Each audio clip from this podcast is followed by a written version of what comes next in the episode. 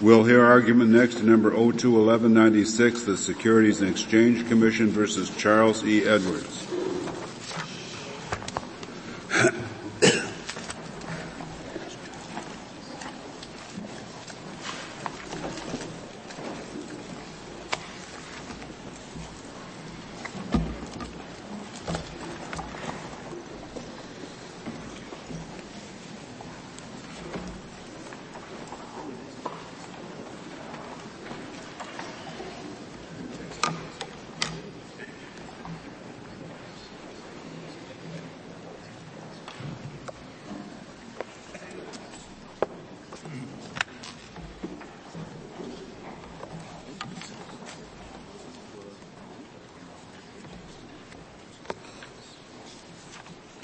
General Olson. Thank you, Mr. Chief Justice, and may it please the court. Over 10,000 persons in 38 states invested $300 million in respondents' payphone business on the expectation that their investments would yield a 14% return due to respondents' experience, efficiency, and management expertise.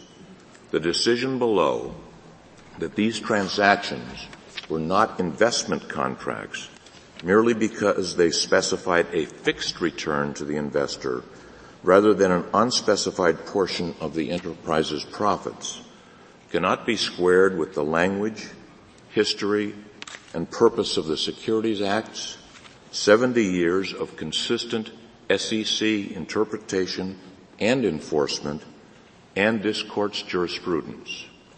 The congressional definition of security, as this court has repeatedly said, is broad and flexible and intended to be all-inclusive to cover the countless and variable schemes devised by those who would seek money from others on the promise of a return.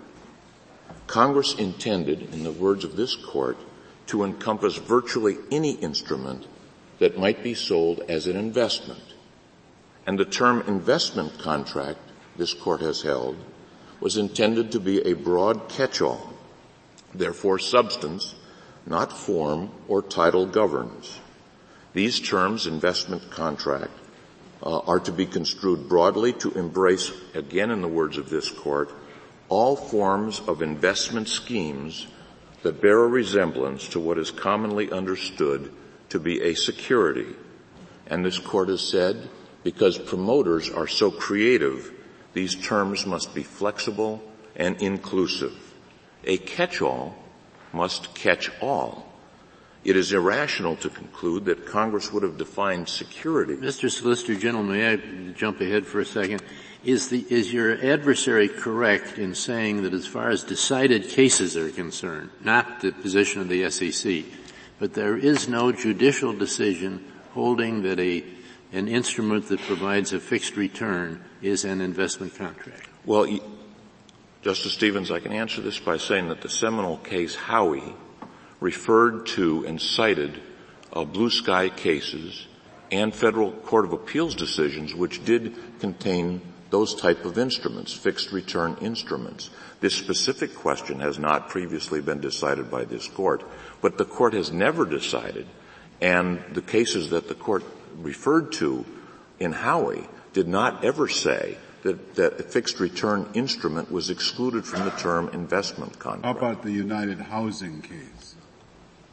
Well, again, um, with respect to that case, the, uh, the, the court has decided consistently that what is critical is the, re, the, that the investor expects a return. The court has never said. The United Housing case did refer, suggest that the a requirement that the income come from profits, did it? Not? Well, the, the, references to the to the uh, this from this our perspective, um, Mr. Chief Justice, is that the return um, must be examined from the standpoint of the investor. The invest and the court. I don't think the court intended to restrict in that case, and the language is not uh, reasonably susceptible, in my judgment, uh, to the to the understanding that that was intended to exclude um, investments or instruments that provided a fixed return. What the court has repeatedly referred to is the, from the standpoint of the investor, what the in- investor is expecting to do is to put his or her money to work for him or her. That is to say, put that money into an enterprise of some sort so the investor can sit back and watch the returns come in.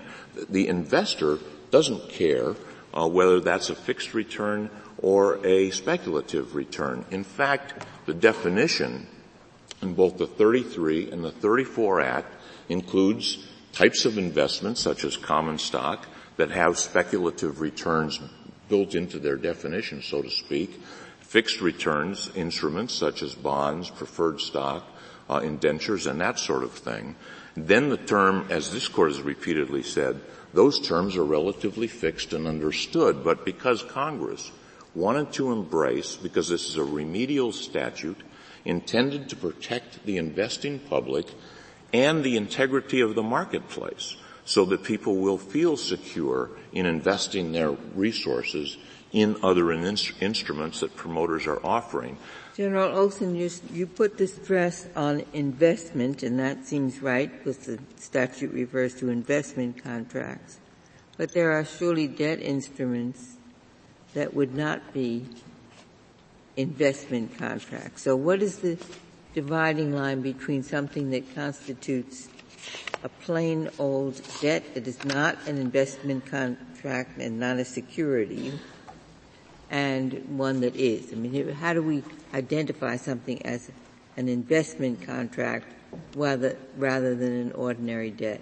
Well, I think the answer, Justice Ginsburg, is that many of those instruments that are ordinary debt instruments uh, may be investment contracts as well. This court has repeatedly said is that these terms are overlapping. Are what makes it, what makes something an investment contract? Well, what this court has said is that when a person puts their money into a uh, common enterprise with the expectation, expectation of a return, that is, uh, through the, res, through, as a result of the efforts of others, that is an investment contract. Now, many notes, um, or many types of uh, offerings might be um, based upon a fixed return and might appear the, um, to look like notes or fixed return types of investments and still be investment contracts. But the depending on the investment skills of, of others is very unhelpful to me. I, I, would think most creditors who extend credit uh, rely on the investment skill or the financial responsibility of, of, of the lender. That's how they're going to get their money back. So I, I, I find that test hard to work with as a limitation. I know it comes from Howey. But, uh. It does, it does come from Howey, and I think that the best way to look at that, Justice Kennedy, is to look at that the investor, as opposed to using his own resources, his own efforts, his own energy, his own creativity, is counting on other people to make the, the well, but my point is all creditors do that uh, just on straight loans. Well, so well, that doesn't advance us very well, far. well, that's right. That's that's correct, and there are some overlap. But this court has said, and it repeated it uh, and analyzed it from that context in the Reeves case, uh, that there are some commercial context and some in, um, consumer context in which the Securities Acts were never intended to cover. Well, the, the Reeves case had language that doesn't help you because it seems to exclude a fixed return, but uh, well, so I, I, I don't we, how great the Reeves case is. What the Reeves case says, and I think Your Honor is referring to footnote four in that case, in which the court, in construing what was meant by the, uh, the term note, looked at the um, the definition of in in the Forman case, which in, included the earlier Howey case, as to define an investment contract. But in that footnote, the court very carefully went on to say the definition that we're examining here with respect to investment contract is irrelevant with respect to notes. That is um, dicta piled upon dicta in a sense because the court, we respectfully submit, mischaracterized Forman, the case that the, where the court was concentrating on the difference between someone investing their resources to get something to use. Well, In that if case, you, if you don't like dicta that's against you, a lot of the things you've been quoting are dicta that weren't really necessary to deciding the case. Well, what we Mr. Chief Justice, I don't think that what we're quoting um, with respect to what we're relying on is dicta. What the, the court is has defined the term investment contract, first of all in the Joiner case, and then in the Howey case in very broad terms. So, so supposing I, I loan someone $10,000. They've just hung out their shingle to practice law.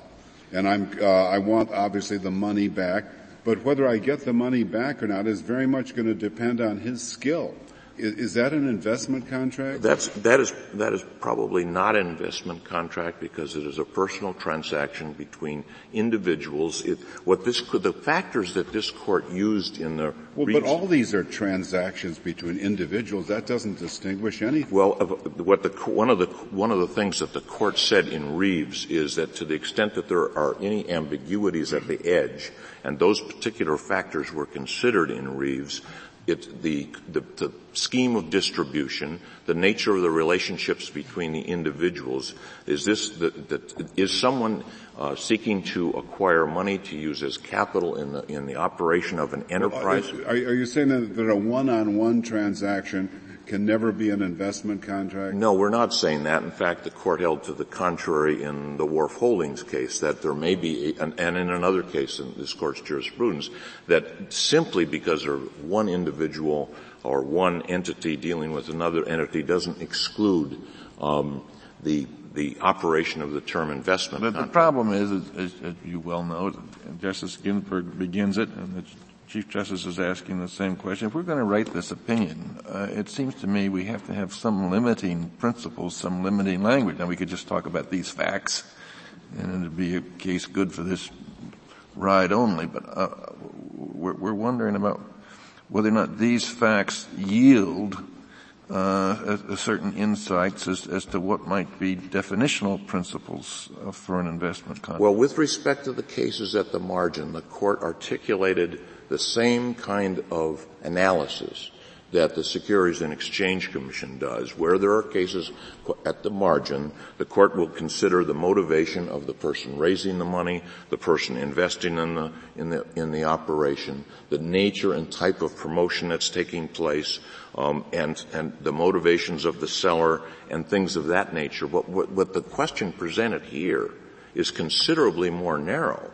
Um, the question presented here is it is is it disqualifying as an investment contract simply because the return is fixed or specified. Now, if the court were to adopt that definition, imagine the size of the super highway loophole that would be created in the Securities Act. Instead of promising the sky, or, or a um, speculative return, the investors that develop these types of schemes will simply say 50% or yes, 25%. But, but, but uh, you don't, well, maybe you do. We just say uh, an investment contract can include a fixed return and then remand it to the 11th Circuit for it to figure out the puzzle? Uh, well, that, that's not the, the only reason that the 11th Circuit decided that this case couldn't go forward. They couched it in terms of jurisdiction, but it's really failure to state a claim was that this instrument had a fixed 14% return and said investment contracts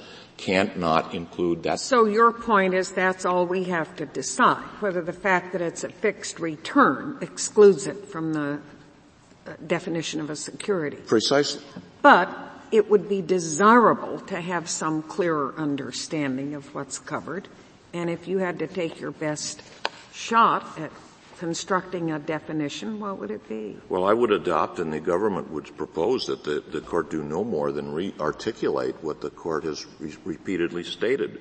Uh, and it stated it as well in Howey as it could possibly state it. A transaction in which a person invests money in an enterprise with the expectation of a return, gain, profit. Now, in the Forman case that we, we submit was not characterized correctly in the Reeves footnote, the court used all of those terms. The expectation of a profit, the expectation of a return.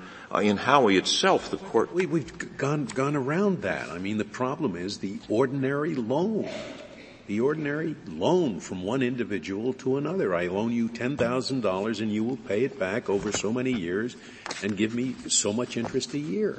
Meets that qualification, meets that description, and you acknowledge that that is not an investment contract. The, what the court has said is that in, in those kind of cases where it does not look as typical as a typical investment scheme. What makes it look like a typical investment scheme? I mean, that's what. What makes it look what like? What makes tip- it look like the well, the characteristics You are. say it is not the mere fact that it's not a fixed return. That isn't it. What is it then?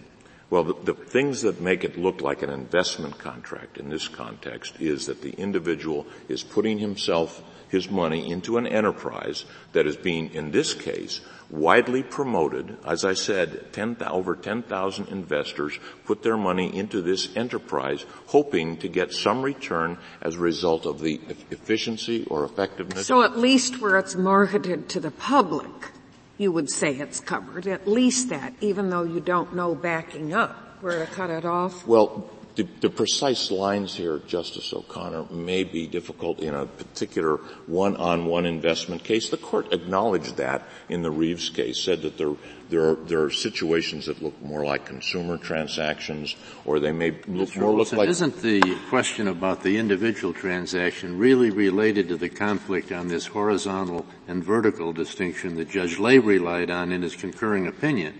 And as I understand it, that's not before us as to the validity of his uh, vote in the case. That's that's correct, Justice. I don't understand either party to have addressed the, this, this alleged conflict over horizontal versus no, vertical. That was not the, what. Yes, that's correct. The, Judge Lay d- discussed that in his concurring opinion, but the court did not rely upon that. The parties have not briefed that, and that question is not before. So it's court. entirely possible that you could win here, and the case would be remanded for the Court of Appeals to decide whether or not Judge Lay was right. I guess that's. I guess that's that's possible. Um, well, your, your opening well, argument says the agreements were investment contracts. I mean, yes, that, we do. That's what you ask. Yes, we do. And and and we, I, I think that there is. This is not a difficult case from that standpoint because all of the indicia that the SEC has been using for years, and what the SEC has articulated this standard in formal adjudications, to which this court defers under Chevron, it did two years ago in the Zandford case with respect to the SEC. There is here in this case 70 years of consistent enforcement of this principle by the Securities Exchange So to be clear about your, what you're saying is there are a lot of criteria that rule out loans, ordinary loans. Because after all, they would otherwise come in the words evidence of indebtedness. There are a lot of words in this contract that could pick up ordinary loans. But then there are a lot of criteria that rule them out of all those words, not just investment contract. And this case is about one word. What you would like is a decision that says the word profit in Howey meant profit in the sense of ordinary return. Return being broad enough to encompass fixed or variable returns of various kinds. Period. End of the matter re, uh, uh, reversed or remanded. That's, that's your, that's your point. Not get into these other criteria for other things. Precisely. And the court has not done that in the past does not need to do so here. There are situations, like the Reeves case, where the court said, well, some notes are securities, some notes are not securities, and then goes through what the court in that case said was looking at a Second Circuit decision that said, well, some notes are not securities, some are securities, and then laid out a methodology, which, by the way, is the same methodology that the SEC understand, uh, well, widely understood to employ with respect to those cases at the margin. But Justice Breyer, I agree completely. This is a paradigmatic investment contract. It's like the cases involving chinchillas or, or rabbits. One of these cases involving rabbits. It, there's two of the two of the. Except it's different in that uh, here there's a fixed return, and those there was not. That's not correct, um, respectfully, Mr. Chief Justice. The two of the two of the cases cited in Howey, People versus White and Stevens versus Liberty Packing, were. Well, I thought you meant cases from this court. No, I'm talking about cases that this court accepted um, when it decided the Howey case. But this court has never. No, that, that's a pretty, you know, that's a pretty tentative. Uh, uh, attribution to, to, to, this court that, uh, that, that it was paying that close attention that it understood in all of those cases whether it was a fixed return or not. Well, it certainly wasn't ruling it out. Justice Scalia, what this court uh, what the fa- this court specifically said in Howey, because it had nothing to go on. Congress, first of all, decided to make the definition as wide as possible to use again this court's language to cover everything that might commonly be understood to be a security. And because promoters are so ingenious, to cover all types of investments that might carry some of those characteristics. So the court said we're going to look at the cases that involved the blue sky statutes that, uh, that had been in existence and had been interpreted prior to the adoption of the 33 Act. There's not one of those statutes that limited investment contract to a variable return and excluded fixed return. It was not one of those cases under the blue sky statutes that excluded fixed return investment contracts from the definition of investment contract. Well, were, were they all fixed return c- cases then? You say there was not one of them that excluded fixed returns. They were not, they were not, some of them were variable uh, returns, Mr. Chief Justice, but some of them were fixed return. The two cases I cited, the one was People versus White, where if the court looks at that case, the court will find that the, the, the, the, the language of it is the party of the first part will pay $5,000 and the party of the second part after five years will pay $7,500 back. That was a fixed return investment. But not only did the court in Howey cite those two um, um, uh, blue sky cases that involved fixed returns, but the court cited then four and we mentioned these, I'll, I'll, not go through the names again here, we mentioned them in our briefs, four Court of Appeals decisions that had involved no pooling of interest, um, and uh, there, it, there, have been two SEC formal adjudications, which again, as I said, this court gives deference to. And the first time the SEC sought to enforce um, the, the, an investment contract in this kind of context is SEC versus Universal Services, which goes back to 1936. Very seldom does this court have that kind of 70 year history of consistent enforcement by the agency vested with responsibility. And again, these have matured themselves into not only court decisions, but for, uh, in addition, formal adjudications. The securities laws have prophylactic purposes. They are designed to protect people that put their money in the hands of other people who are running business businesses and, and, and from whom they expect to make a return. I invite the court's attention to Exhibit 17, uh, and, and, particularly uh, pages 116 through 119 of the joint appendix. Um, and this is the type of, now the, the, uh, respo- the um, respondent will say, well, this was not our document, this was one of our distributor's documents, but uh, it's alleged in the, in the complaint and there is evidence to support that this is, uh, this was out there available for investors to see. There are millions to be made from uh, pay, owning payphones. Watch the profits add up.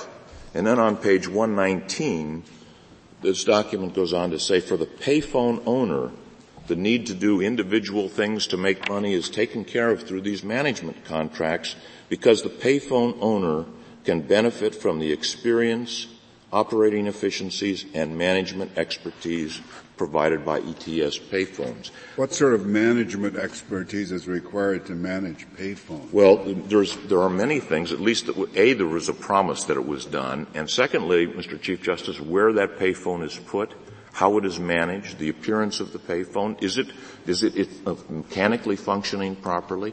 This was the promise that was held out.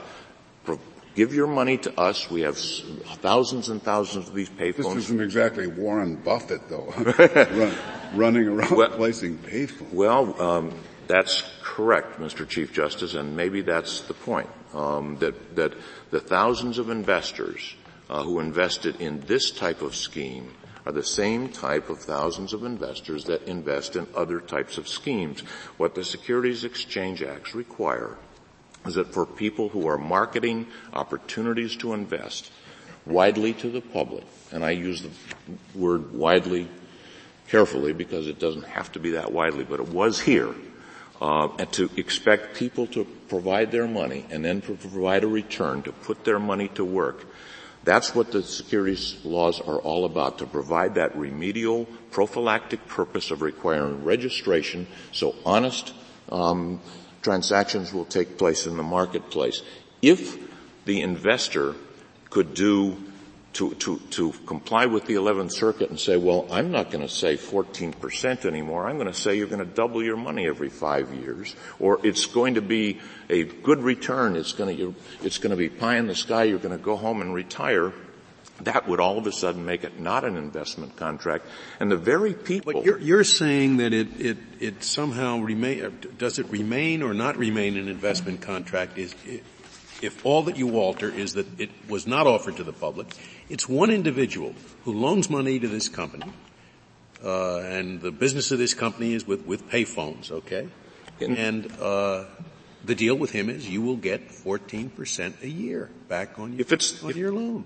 Mr. Ju- Justice Scalia, if it's the same kind of transaction where uh, uh I'm going to buy this payphone, lease it back to me. I'm going to have a management contract and you're going to make a lot of money. The fact that it's one person, this court's jurisprudence says, does not make it not, that does not make it not an investment What, what makes it different just from a straight loan? What makes it different? The because buying, it is a, buying it, a phone first? It is a, it is a package in which it, in the, in the first place, as I think Justice Breyer's question suggests, it might, that might be a note, and that might be a security under certain circumstances, but is it, a, it is the type of scheme transaction uh, in which people invest their money on, for those types of purposes, and, and then where, the, where there are difficulties at the margin, this court and the SEC have uh, provided uh, a formula by which these various different factors can be examined, as in the Reeves case.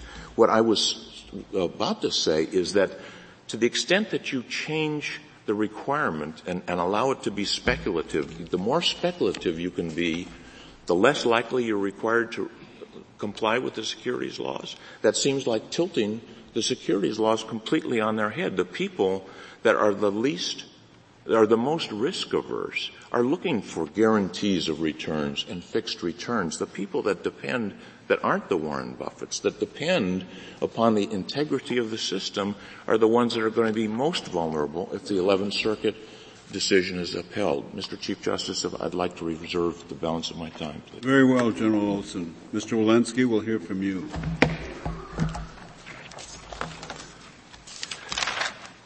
Mr. Chief Justice, and may it please the Court. We start with the language of the statute, and that tells us two things. First of all, commercial leases is not a term included in the statute. And second of all, the term investment contract is undefined.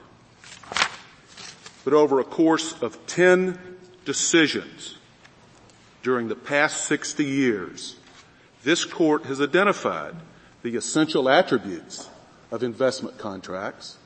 It has identified those, defined those, and explained those. One of the essential attributes of investment contracts is a return of profits.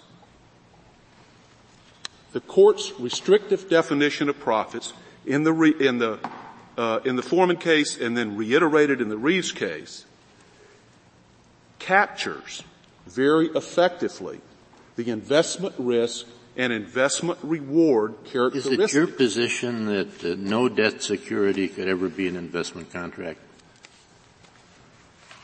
As long as it was a fixed return, that is correct. Why distinguish between a fixed return and another kind of debt security? Well, under the SEC's explanation in its briefs, it refers to a lot of things as fixed returns, which are really just sham, boastful promises uh, by promoters. And I believe that's what takes this uh, situation completely out of what the SEC is proposing. Both parties here agree that the correct test the court should apply is the Howey test.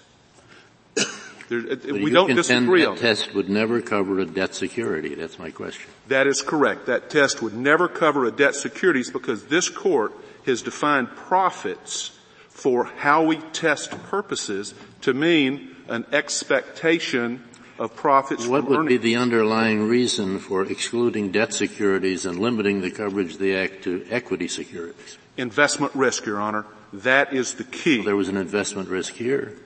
Well, there really wasn't because what you have is a commercial lease arrangement A telephone acts as the collateral, so to speak, to use this court's words from the Reeves case, but you have a commercial lease arrangement like commercial lease arrangements done well, throughout but this is a leasing arrangement that's really a financing arrangement. The use of leasing for financing purposes really developed after the act was passed. It did. This is really a financing transaction. Uh, it can be characterized that way, Your Honor. That's correct. Well, certainly the person's return, it didn't depend on what happened in his own phone booth, the one he happened to own. It, his, his risk was what the overall enterprise would produce, as I understand it. That's absolutely correct, Your Honor, and that is a credit risk, not an investment risk. It's preferred And stock. preferred stock is an, in- has both investment risk because it d- can have fluctuating value. Some do. So can debt. Debt can if there's a market for the debt. That's There is. correct. But the investor, well, that's correct.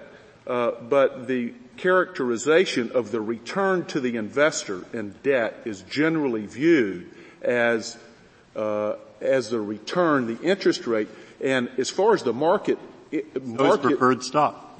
uh, preferred stock, but it's a capital appreciation issue, and that's not an issue So here. can debt appreciate. well, that's right, but that's capital appreciation, and we don't have capital appreciation in this case. What about bonds? But we- uh, the, the definition also includes bonds. The term security means any note, stock, bond. That's correct, and a bond is a fixed return instrument. It is indeed. It's a specifically designated type of security by Congress. It is not, it does not fall under the investment contract rubric. It may vary in its value and have capital appreciation. Yes, but, but when some of the things that are specifically listed are fixed return items, it seems hard to credit your contention that somehow the reason uh, investment contracts uh, uh, cannot cover this particular uh, arrangement is because this arrangement uh, has a fixed return. But but Congress intended the term security to cover some things that have fixed returns. Why not investment contracts? Without question, it did. But Congress and, and this court has stated very clearly, certainly in the Reeves case, No, but the Reeves case was dictum, and the question here is, are we going to turn that dictum into a holding? And before we get to a holding, I think you've got to answer Justice Scalia's question. When we have specific examples of, of, of, of fixed returns, why should the general proposition investment contract some, somehow be held not to include as a generality uh, a fixed return contracts? our position is that an investment contract is an equity type security. And we think that is founded on all of the history, uh, and con- when Congress used the term investment contract, in Let, let me, I, I don't want to be, be short with you, but I don't think you're getting at what he and I want. Uh, we, we have examples in which the fixed return spe- securities are specifically listed. Why, let's be specific, why would Congress have wanted to exclude this kind of a scheme? because it's being marketed as a classic investment scheme. Why would it have wanted to exclude this? because this is a this is a commercial lease. Well, it's not a, a normal commercial lease. It's a, it's a commercial lease of an essentially trivial piece of property which is replicated thousands and thousands and thousands and thousands of times. Uh, it is marketed on, on the theory that you're going to get an extraordinarily generous rate of interest. These are, these are not classic uh, uh, sale and leaseback uh, uh, contracts.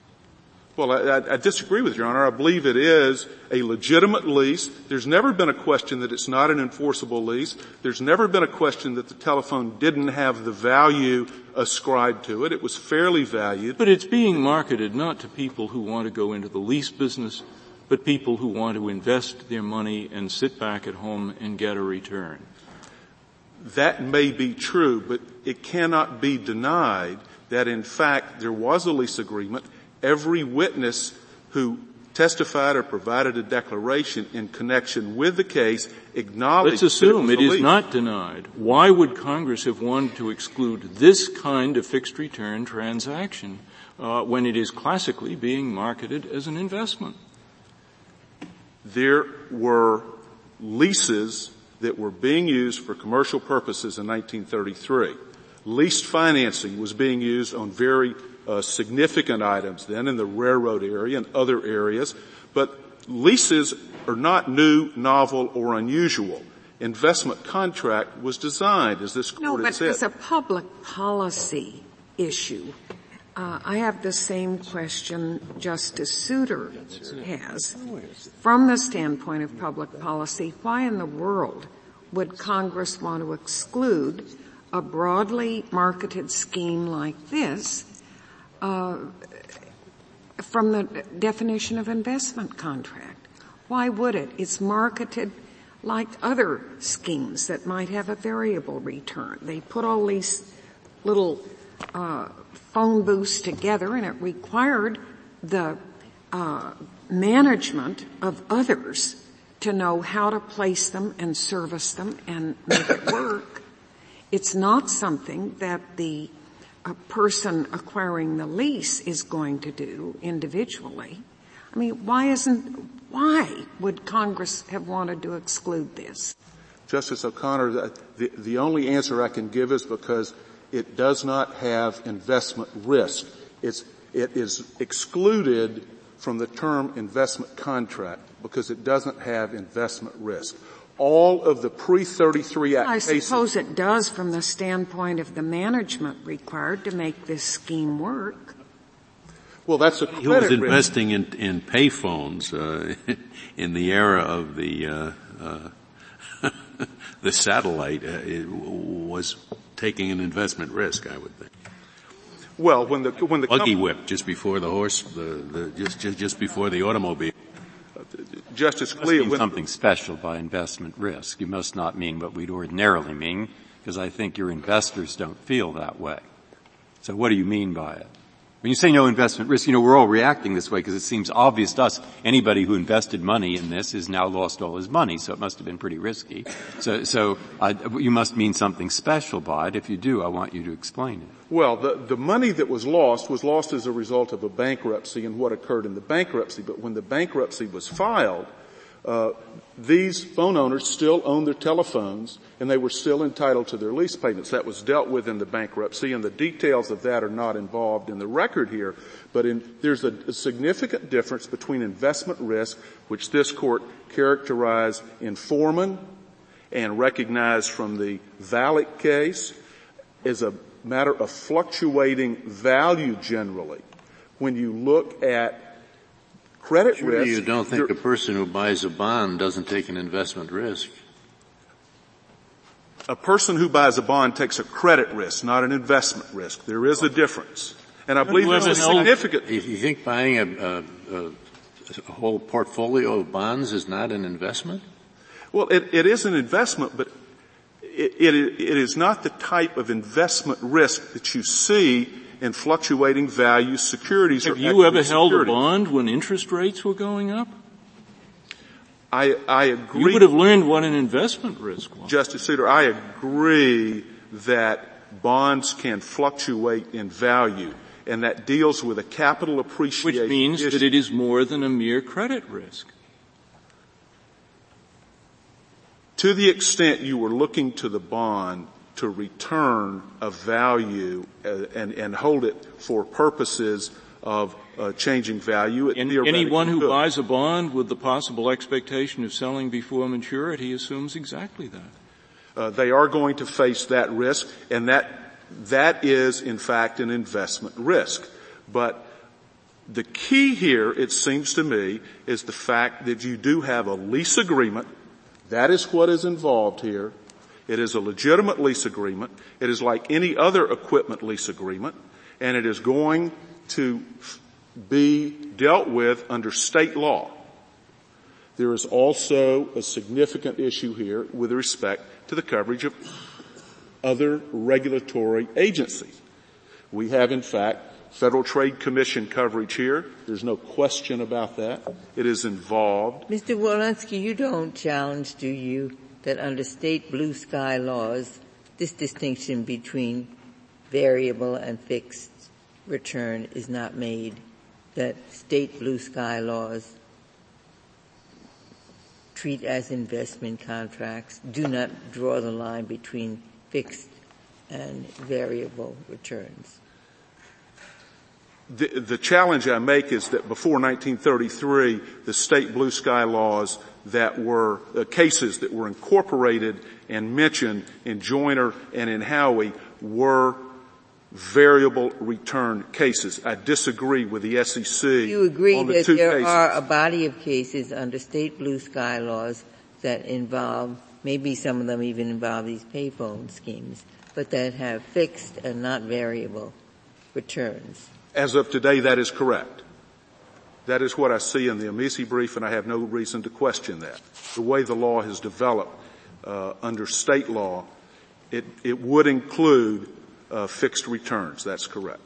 So why, if this notion of investment contracts comes out of state blue sky laws, and we are told that the one thing in this area, because schemes are invented every day, is that um, that the interpretation should be flexible, not static, to meet the countless and variable schemes devised by those who seek the use of money of others. Justice Ginsburg, this court has, has repeated that over and over. I will agree with that. But the court has talked about new, novel, and unusual schemes. There's nothing new, novel, or unusual about lease agreements and commercial leases. And what you have to focus on here is what the court has said. It has given guidance. It has said that unanimously. It may have been a footnote in Reeves, but certainly. Uh, but when the issue isn't in the case, what a court says in a casual footnote, when the case had nothing to do with fixed versus variable returns. I mean, yes, the court made it used incautious languages, but we but in none of the cases that came here was the question, do you draw the line between fixed and variable returns? In the case that, that you featured, you call it Forman or United Housing, there it was a question of investment versus consumption. Did you buy this thing to sit back and get money? from it, or did you buy it so you could live in the house?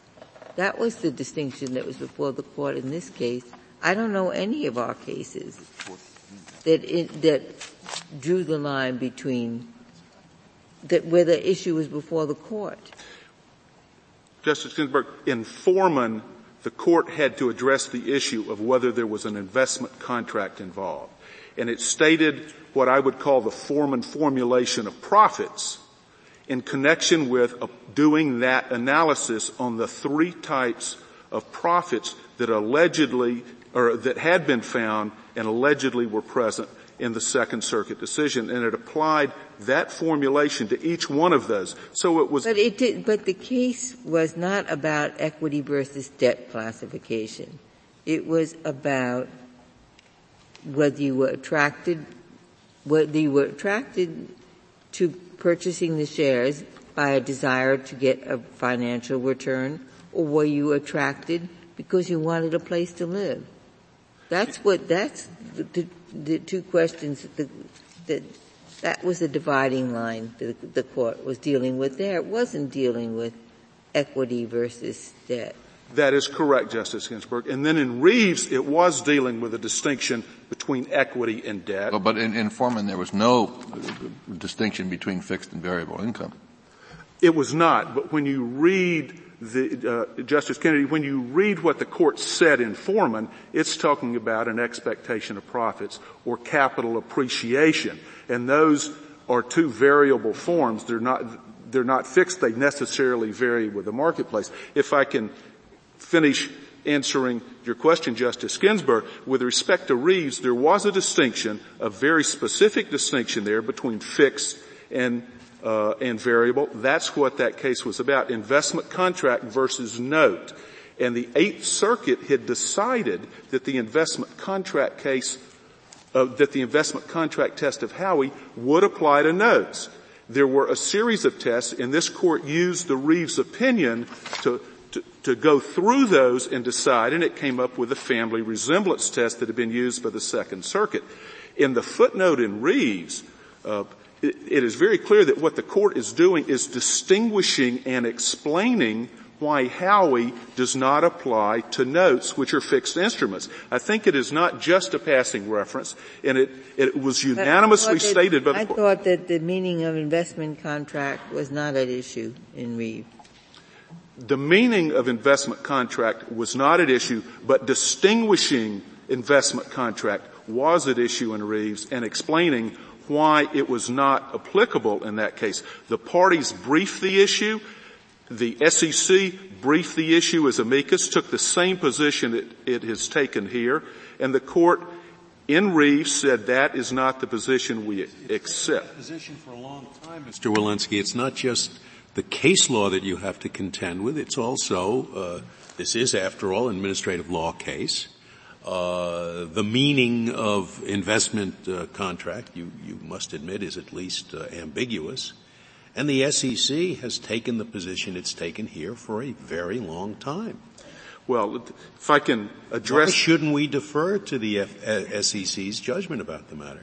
If I can address that for just a moment, Justice Scalia. That's why I asked with, the question. I hope. With, thank you, sir. With respect to the very long time, if you go back to the case the SEC has pointed to a number of times, the Universal Service case from 1939 in the Seventh Circuit.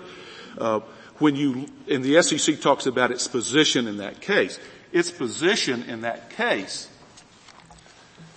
was stated in its brief in that case. And when you look at its brief in that case, it recognizes that it is not dealing with a fixed return as we would talk about it. In fact, in the brief, the SEC says the amount ultimately credited to the contributor's account, the amount itself being dependent upon the degree of success attending the venture. And I'm reading from pages 39 and 40 in footnote 10. With respect to the Abbott Summer case, which is a 19, uh, I believe 62 decision uh, by the SEC, the SEC admitted in Abbott Summer that it wasn't looking at traditional profits analysis. That was a mortgage loan servicing case, and they said that what was being offered there was not just the repayment on the notes, but also the services, and they found that the reduction of risk in that case was the, basically the profit so they departed from what is a normal profit analysis, and that's freely admitted. In the uh, interpretive release they've issued, the multi-level release uh, under the 33 Act number 5211, in there the SEC admits that Howey is an equity type test. They specifically say that. So I think that when you look at the history of what this court has done and what the SEC has done, uh, when you get to when you get to Reeves and when you get to Forman, it is there's no ambiguity left as to what is meant by profits at that point. So I think a position. I think S- there is. I think that in uh, United Housing itself, they spoke about profit may be derived from income yielded by an investment. Income yielded by investment. That doesn't say income from earnings. That is correct, but in the very same area of the opinion is where the court says by profits in the Howey analysis we have meant an participation in earnings or capital appreciation citing the earlier cases. They said that in one place, they said financial returns in another place, they said income in another place. Maybe they were so incautious about the precise use of those terms because they were focusing on an investment purpose versus a, a, utilitarian purpose. I would agree with that, but the fact that, that Reeves concluded what it did about Forman's requirements would tend to show that that's really what Forman required. Uh, the, the Court of Appeals, of course, was not free to disregard what was a unanimous statement by this court. This court obviously can change its opinion or change its view, but there is no compelling reason to depart from what has been accepted for 25 years. Other courts of well, appeals. why we, isn't there when the SEC? Let's assume that you're right about that the SEC was never crystal clear about its position. But now it says, we've looked at these schemes. Payphones is a good one. A lot of elderly people are investing in these schemes because they promise a fixed return, and that sounds secure to them, better than variable out of earnings and profits. So uh, this is exactly what we should be protecting the public against. If the SEC takes that position clearly now, and you're dealing with a statutory term that's in a line, some of the things are equity, some are debt, and in the middle is this term investment contract. Why should we tie it to variable versus fixed? Justice Ginsburg, as this court has said more than once, every fraud is not a securities fraud. There are other avenues of protection. There are several risk reducing factors involved in these leases. The leases themselves are covered by state law and the Uniform Commercial Code. There's other regulatory coverage, uh, other agencies. In fact, some of the state agencies that filed uh, amici briefs here have indicated that they believe they have coverage of those. So the fact that the federal securities laws might not cover this doesn't mean that there's not going to be protection of the public.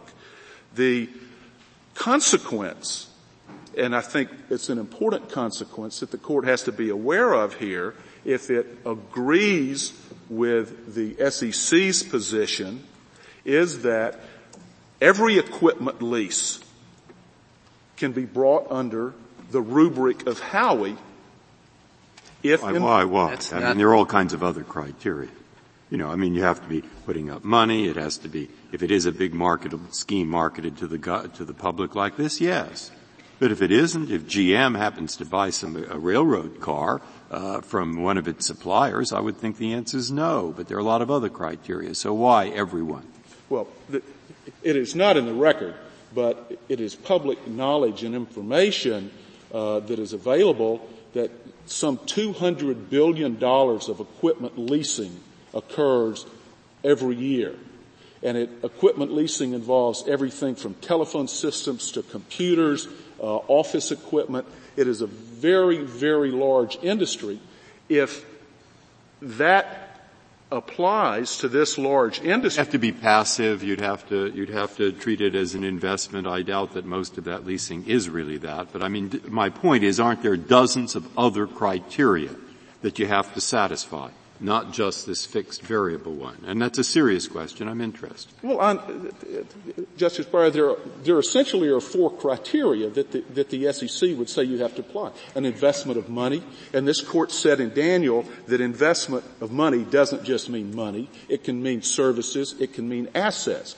That's why we say in analyzing this, it doesn't matter whether you bring your phone to the agreement or money to the agreement, but if you put equipment into a lease arrangement, you have an investment. Uh, invest money may itself refer to the thousands of public people who simply want to give money to an enterprise in contrast to General Motors that rents a railroad car as part of its business. I can contrast that and agree with you that in General Motors, renting a railroad car as part of its business, it is not going to be probably found so to run afoul of the securities laws. Of the bad thing that happens when we agree with the SG. General, broad, small item equipment leases will be covered people who are not test. themselves in business, by people who are not themselves in business, or by people who are themselves in business. Well, whether they're in business or not in business, the, the securities laws would still cover them, and I don't believe there's an exemption that would be available for the ordinary business. Why, why isn't your argument equally applicable to notes? We've been through that in Reeves. I mean, you could have argued in Reeves, my God, are you going to cover every note? Uh, you're making the same argument here with invest investment contract, aren't you? Well, uh, uh, not necessarily. I think the court did set forth some very specific criteria in Reeves. The family resemblance test exempts out commercial notes that have credit risk and not investment Justice risk. Breyer has just been applying a family resemblance test to exclude General Motors boxcar. Why, why isn't that sort of thing just as feasible under investment contract as it is under note? It is, and if you, if you look at the criteria the court looked to, I think you will see that several of the criteria that this court has talked about indicate that this would not be covered. I believe it, it is, uh, it, it's not specifically related, but the court noted four criteria, and if you apply those criteria, I think you find that they in fact You've come to this quite late, but I mean, it seems to me that there are other words besides working with the nature of the fixed or variable return that will draw the kind of line that you think, and I guess I would think you should draw between an ordinary business, uh, sale and lease back so they can carry on their business and uh, some kind of general marketing to the public.